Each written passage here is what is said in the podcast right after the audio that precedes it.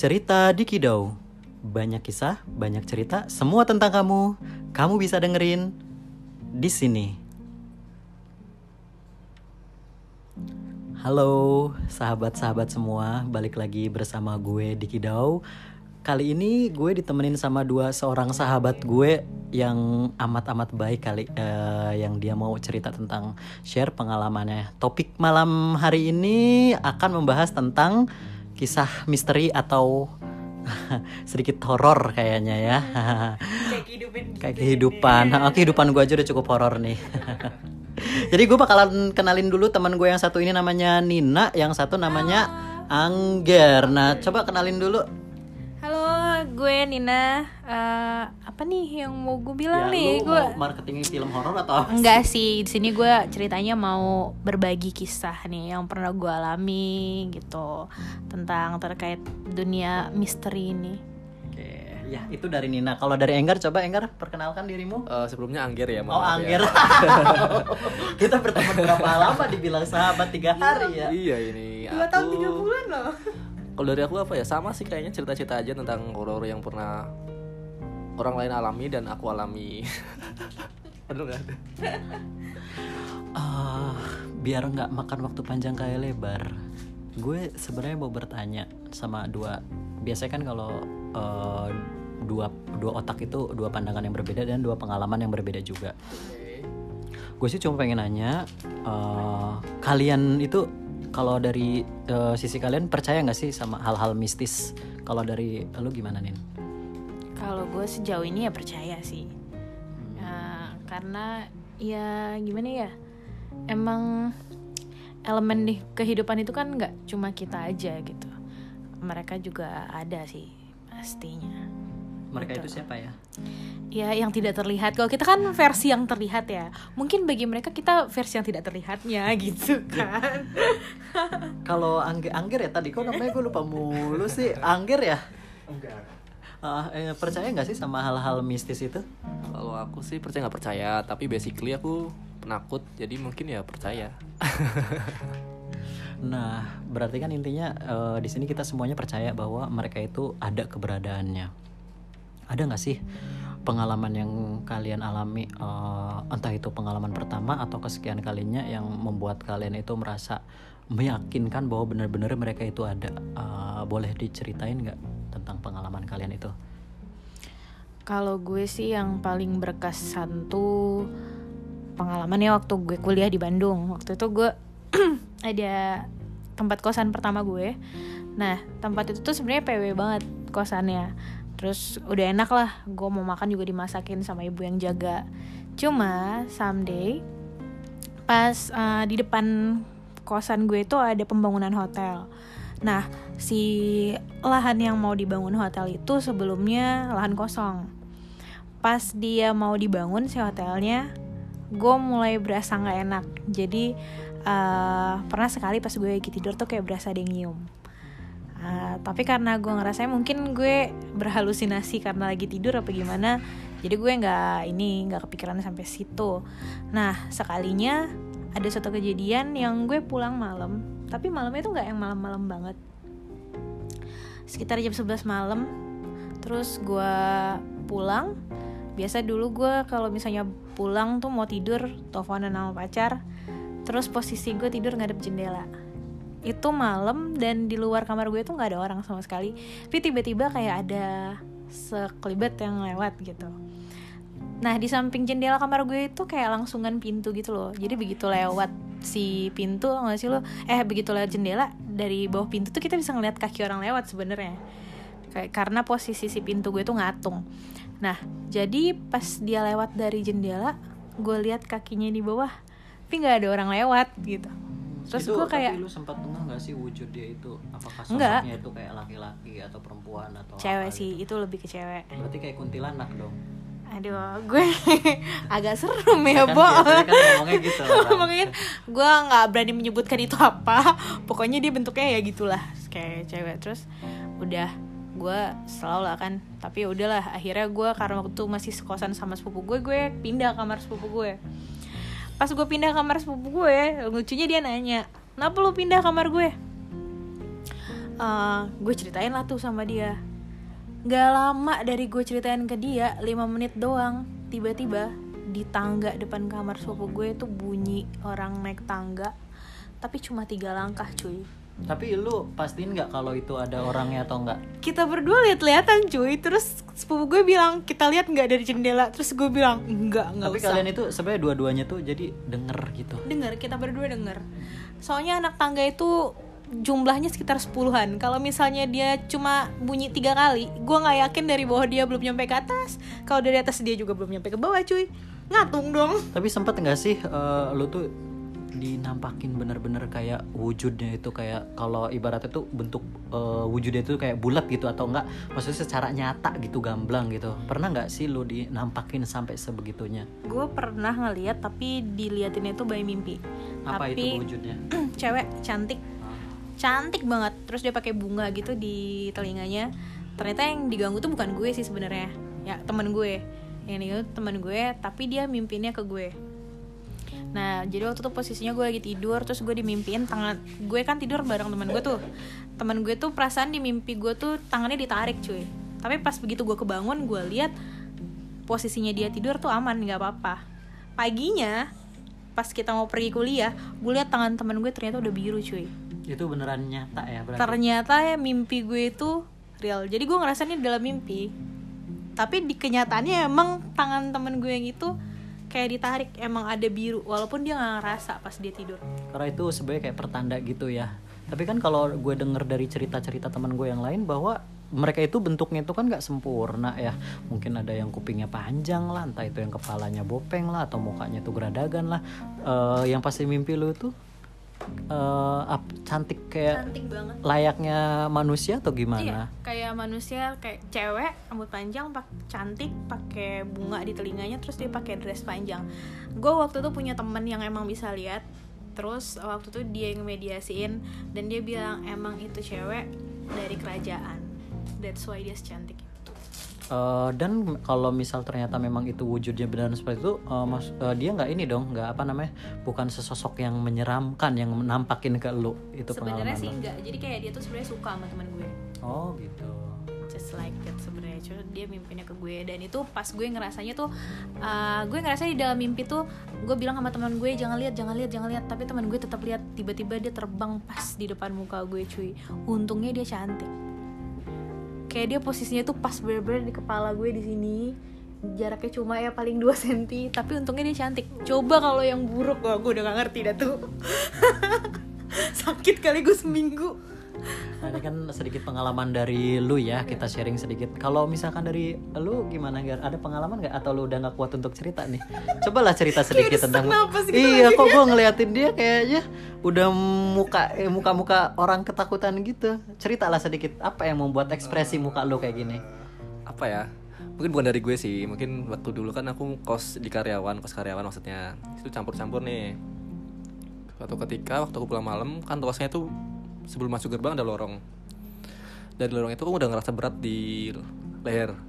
Ternyata waktu pas di lorong di ujung ada dapur. Ada di situ ada ibu-ibu yang sering masak emang sering masak. Dia bilang mas kok temennya cantik? Sementara aku pulang sendirian. Terus ke setiap hampir setiap subuh ibu itu masak gue jadi merinding. Soalnya di deket dapur. maaf maaf aja terus terus terus. hampir setiap subuh dia tuh masak dan anehnya anehnya setiap dia masak kadang dia teriak-teriak nih terus kadang dia kayak orang ngobrol tapi pikir dia punya gangguan mental atau gimana Eh, ada kekurangan lah ya. Heeh, tapi secara aku psikis. setelah selidiki kok dia kerja di perusahaan yang bonafit gitu. Mungkin kalau kerja di situ kan aku pikirnya nggak mungkin kan gangguan mental bisa kerja di situ.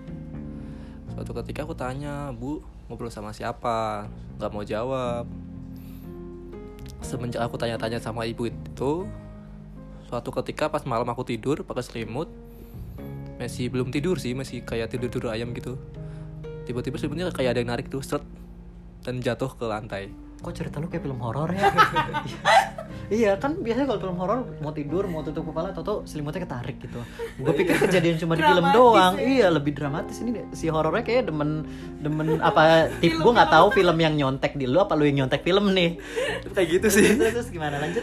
paling gitu-gitu doang sih ceritanya Tapi ada ada sewujudnya kelihatan nggak sih? Gitu. Eh, alhamdulillah aku syukur banget nggak bisa ngeliat Eh, nggak pernah diliatin sama Ah, sekali. ah, ah. Gitu. jangan sampai jangan sampai jangan sampai Bukan sih, Tapi jangan kalau gue bertanya nih, ada nggak keinginan pengen ngelihat mereka? Eh, makasih aja sih enggak Kalau seandainya lu punya uh, kesempatan untuk mereka memperlihatkan wujudnya ke lu, apa yang mau lu lakuin? eh yang penting mereka ngelihatnya yang layak-layak aja untuk dilihat Ada jangan- ya. Aduh, itu berat kayaknya ya. Sebenarnya dari cerita teman-teman gue itu kan kebetulan kalian berdua tuh awam ya, bukan maksudnya bukan sesuatu yang uh, memang kalian bisa melihat sesuatu. Ini hanya pengalaman yang seseorang yang awam aja. Tapi dari orang awam ini kalian pernah nggak uh, suatu ketika kalian itu mencoba berinteraksi sama mereka atau kalian mengetes keberadaan mereka bener nggak sih kalau mereka itu ada gitu Kalau gue dulu pernah nyoba karena tadi ya gue udah cerita kalau gue punya teman kuliah gue yang emang dia bisa dan dia bisa ngobatin. Jadi waktu itu kita kalau di Bandung tuh istilahnya sering ikut-ikut jurit malam cuy. Jadi waktu itu kita bikin uh, bareng-bareng sama teman gue ramean sih. Kita tuh bersepuluh kalau nggak salah. Kita ke Gua Belanda yang ada di Dago Pakar di Bandung. Pak tahu sih gue tempatnya. Kita datang di sekitar jam 12 malam, hampir jam setengah satuan. Terus eh, kita masuk ke dalam gua Belanda. Jadi gua Belanda itu kalau malam otomatis nggak ada yang jaga ya. Jadi masuk kayak masuk aja. Sebenarnya dia di portal, cuma ya udah masuk masuk aja. gitu. nekat ya Kayak modal nekat gitu masuk.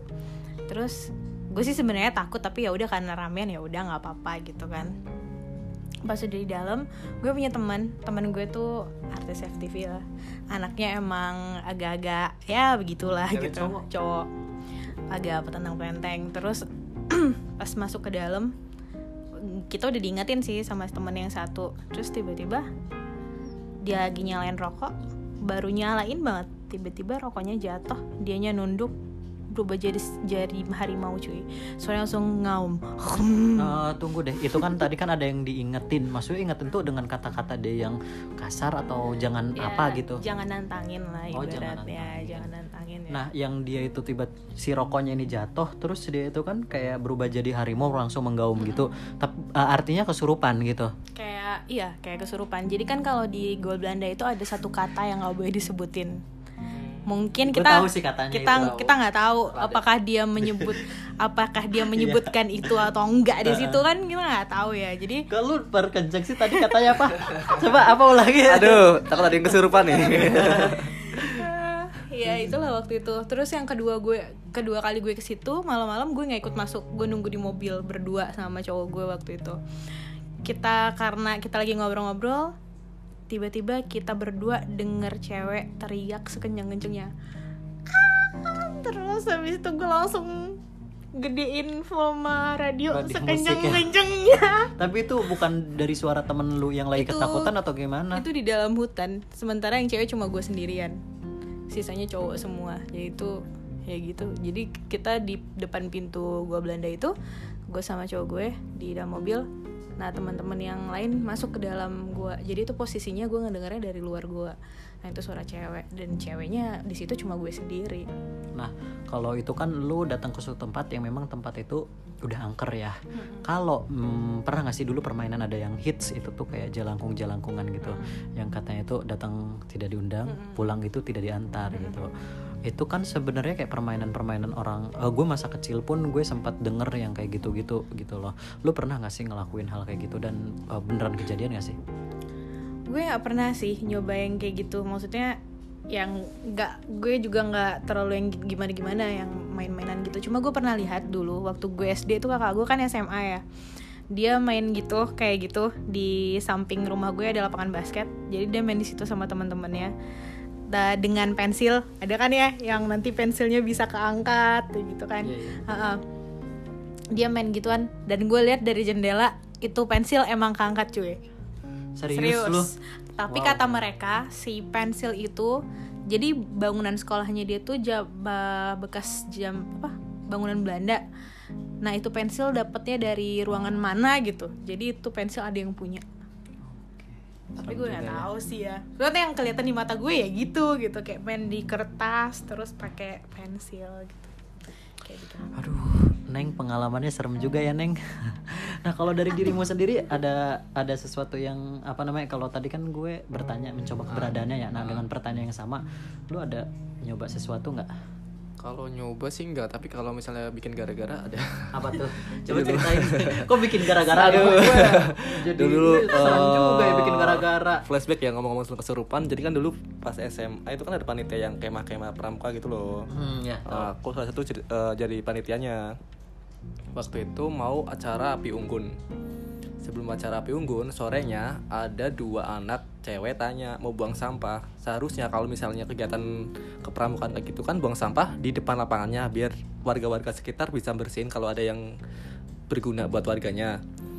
Itu aku pikir cuma dua anak itu tadi yang buang-buang sampah. Aku pikir gitu aku suruh mereka buang di pojokan, pojok yang ada pohon beringinnya, aku suruh buang di situ nantinya biar aku yang buang ke depan tapi salahnya aku aku lupa. Nggak buang sampah-sampah itu sampai malam sebelum api unggun. Dan ternyata nggak cuma dua orang itu yang buang teman-temannya juga buang di situ semua. Akhirnya kejadiannya gimana? pas malam api unggun itu rada gerimis. Jadi rada dipending dulu acaranya. Masuk ke tenda-tenda semua. Dari tenda paling ujung ke ujung mayoritas yang cewek-cewek pada teriak-teriak dan matanya tuh nggak ada nggak ada kelihatan tapi hitam hitam, hitam di mata. Berarti putih cuman semua. nggak cuman satu orang dong yang kena. iya banyak banget. Akhirnya solusinya gimana tuh? solusinya mengundang itu loh kayak orang-orang pintar situ ustadz semua diundang semua. Dan mayoritas dari jawaban-jawaban mereka-mereka yang kesurupan itu nggak terima tempatnya dibuang itu dibuangin sampah mengotori tempat itulah. Dan sampai sekarang belum berani bilang sih ke pihak sekolah acara kesurupan masal itu gara-gara mungkin gara-gara gue Takut lo ya berarti ya. Yang kerok Aldo, yang kerok ini. Kalau dari gue nih, gue sebenarnya mau share sedikit tapi kok mungkin jangan di podcast ini ya. Bagi kalian mungkin akan terlalu serem ya. karena bagi gue juga kayaknya ini serem banget sih. Karena kejadiannya pun belum begitu lama. Mungkin di podcast yang selanjutnya aja kalau gue lagi sendirian cerita ya. Terus ada pertanyaan terakhir nggak tadi? yang mana tuh Mm-mm. Ada nggak? Ada yang mau disampaikan? ada oh Ada. buat sekolah yang tadi aku ceritain saya sendiri meminta maaf yang sebesar-besarnya mengacaukan acara tersebut Permintaan maafnya lewat sini ya. Eh, kalau dari dirimu ada yang mau disampaikan nggak? Kalau gue gimana ya? Ya kalau dari gue sih mereka itu ada. Jadi cuma jangan sampai energi negatif mereka masuk ke kita ketika kita juga ikutan takut. Ketika kita ikutan takut, pasti energi kita akan jauh lebih banyak diambil sama mereka sehingga akhirnya malah memang terlihat gitu. Karena mereka ngambil energi kita sih yang positif. Dan kalau dari gue, mereka itu pasti ada. Kita saling menghargai, saling menghormati, biarpun mereka tak terlihat, tapi kita percaya bahwa mereka itu ada. Dan jarak mereka itu dekat sama kita. Intinya, kita jangan pernah mengusik mereka dan mereka jangan sampai mengusik kita. Itu aja sih. Jadi benar-benar kita eh, saling menjaga aja, saling menghormati aja gitu. Kalaupun memang ada mitos, eh, jangan pernah berkata ini ya sebisa mungkin kita taatin aja toh nggak ada salahnya kan itu kalau memang demi kebaikan kita gitu aja sih sampai ketemu di cerita cerita di Kidau selanjutnya ya ayo dah